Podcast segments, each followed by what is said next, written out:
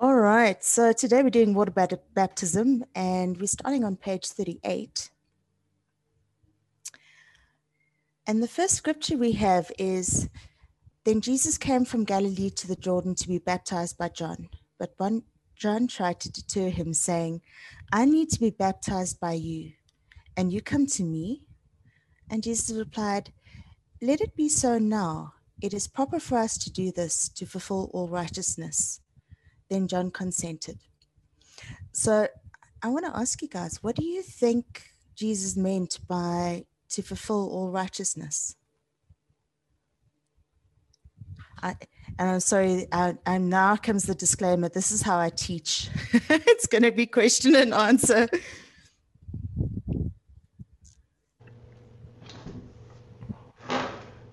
Um, I, am going to be like one of those kids in the class. We're going to be those guys. Um, I I don't know. I've I've always just thought that um, Jesus was. I mean, he didn't need to be baptized in the same sense that um, like the rest of us, like John's baptism was a baptism of repentance. So Jesus didn't need to repent of anything, but Jesus was setting a model for the rest of us. You know that this is the right way things are going to be to go forward. And so Jesus was like, well, if I had to do it, then none of you have got an excuse.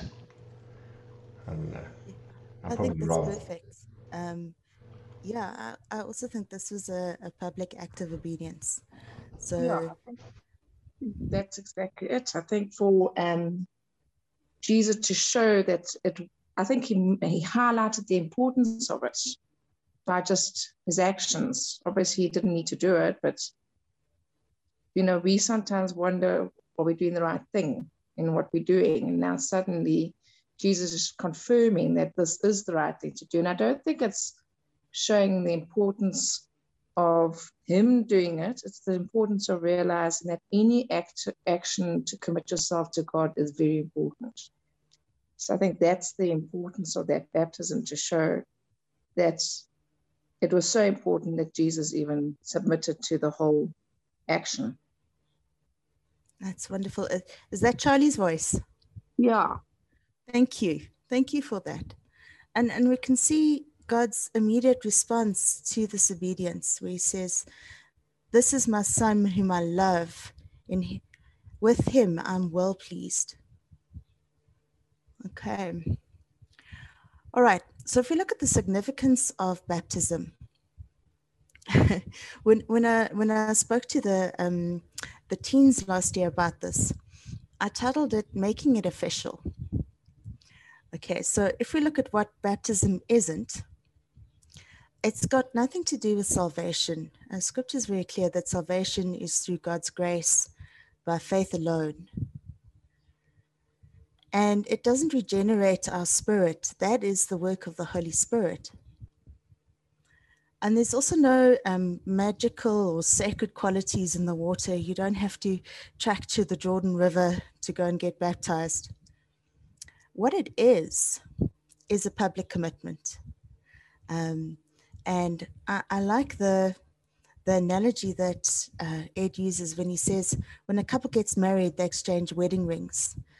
And these rings do not unite them, but they are a strong and visible sign of their union I, like I was sharing with the teenagers, I said, you might have been in a relationship with someone for a very long time and, and you love them.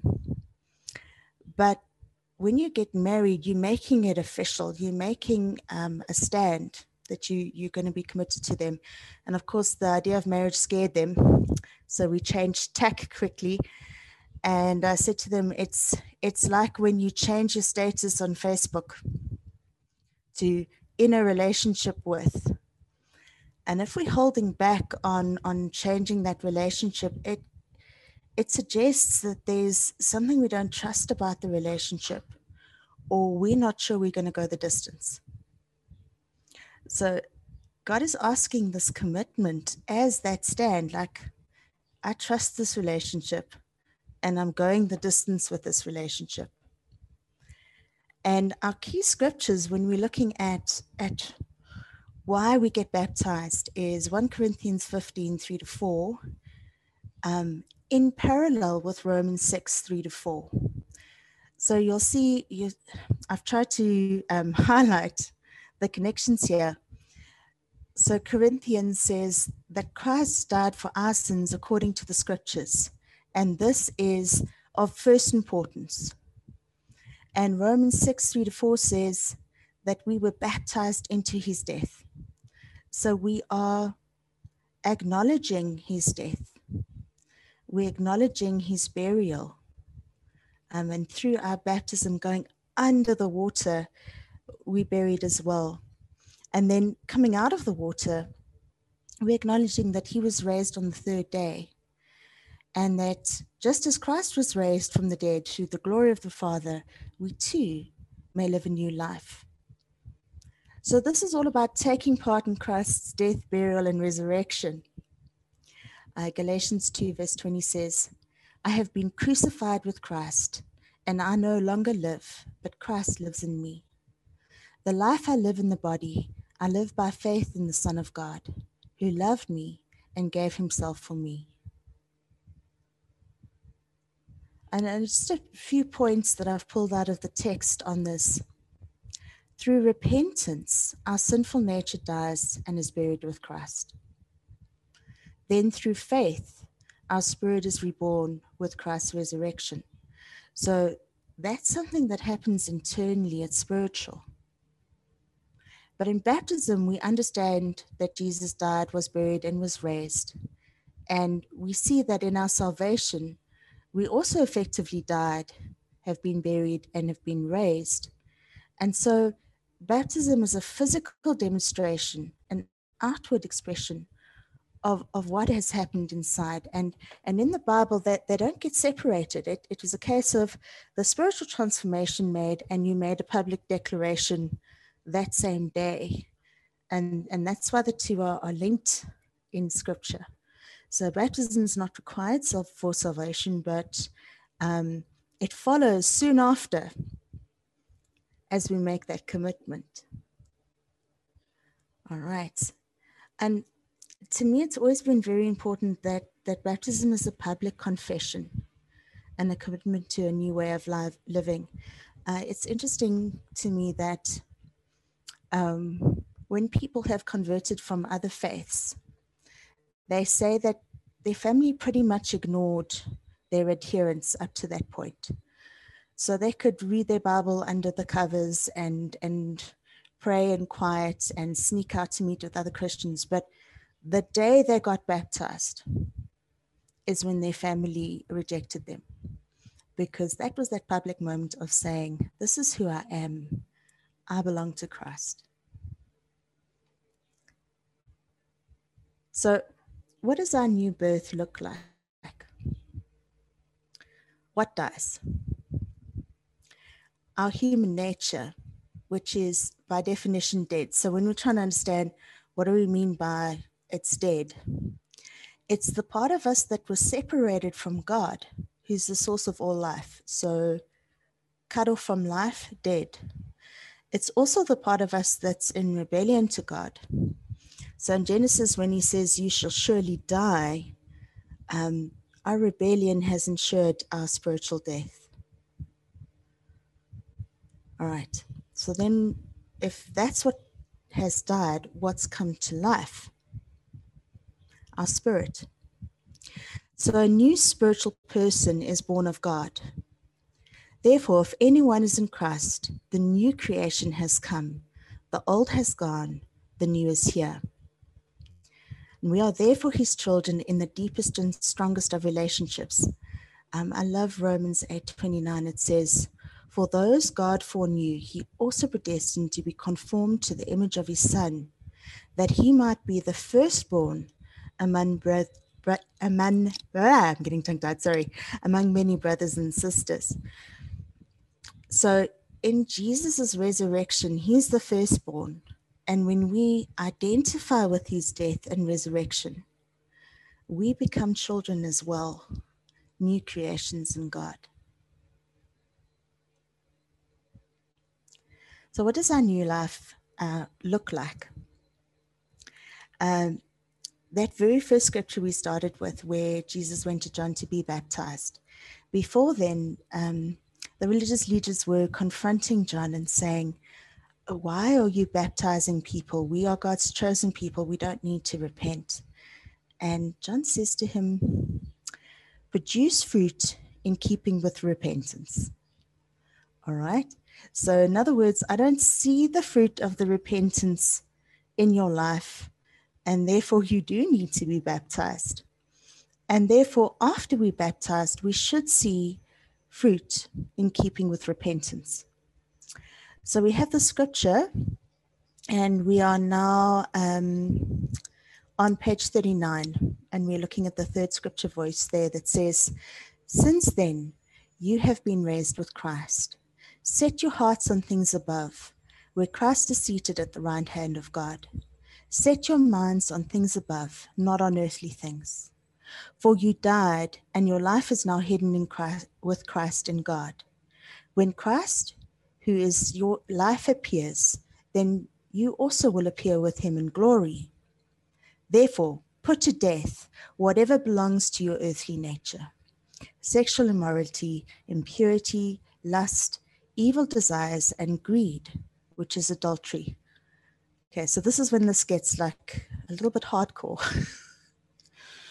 um, and when we look in scripture, that this idea of putting the old life to death and bringing the spirit to life is, is repeated over and over again. So I won't go into this detail now, but you can look at Ephesians 4 and 5 and Philippians 4 and 1 Peter 4.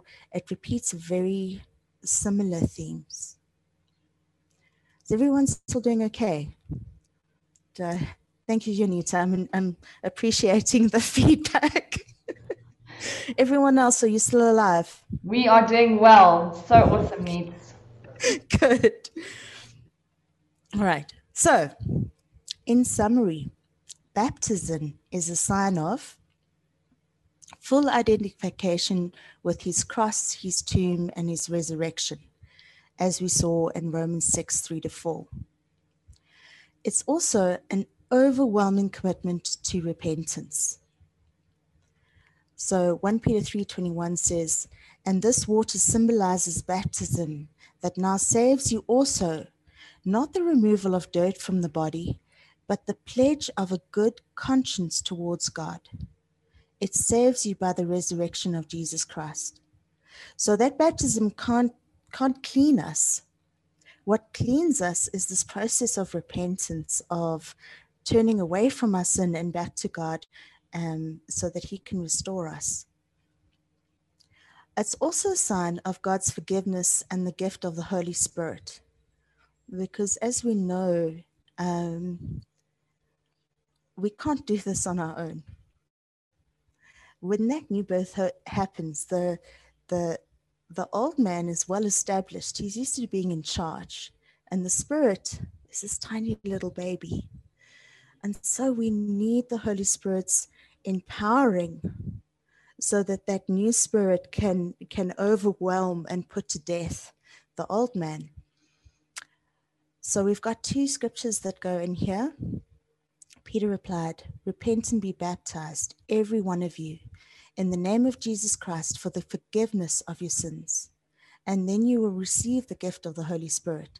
So again these two are meant to go together and I know that John's going to be talking about the Holy Spirit next week, which is our wonderful next step. And the Spirit gives life, the flesh counts for nothing. The words I have spoken to your spirit, and they are life. All right. Last, the method of baptism. So, just a few things. When we say in the name of the Father and the Son and the Holy Spirit. This isn't some um, magical incantation. It's just an acknowledgement that we need each member of the Godhead to play a part in our salvation. We need the love of the Father, um, the sacrifice of the Son, and this relationship with the Holy Spirit to get this right. It's full immersion into water. So every single example we see in the Bible is, is full immersion underwater. And it follows personal repentance. So when people heard this, they were cut to the heart and said to Peter and the other apostles, Brothers, what shall we do? And Peter replied, Repent and be baptized, every one of you, in the name of Jesus Christ for the forgiveness of your sins, and then you will receive the gift of the Holy Spirit. There's also no scriptural reference to infant baptism or baptism before personal faith and repentance. I love the way Ed says here um, before faith and repentance, you're just going for a swim.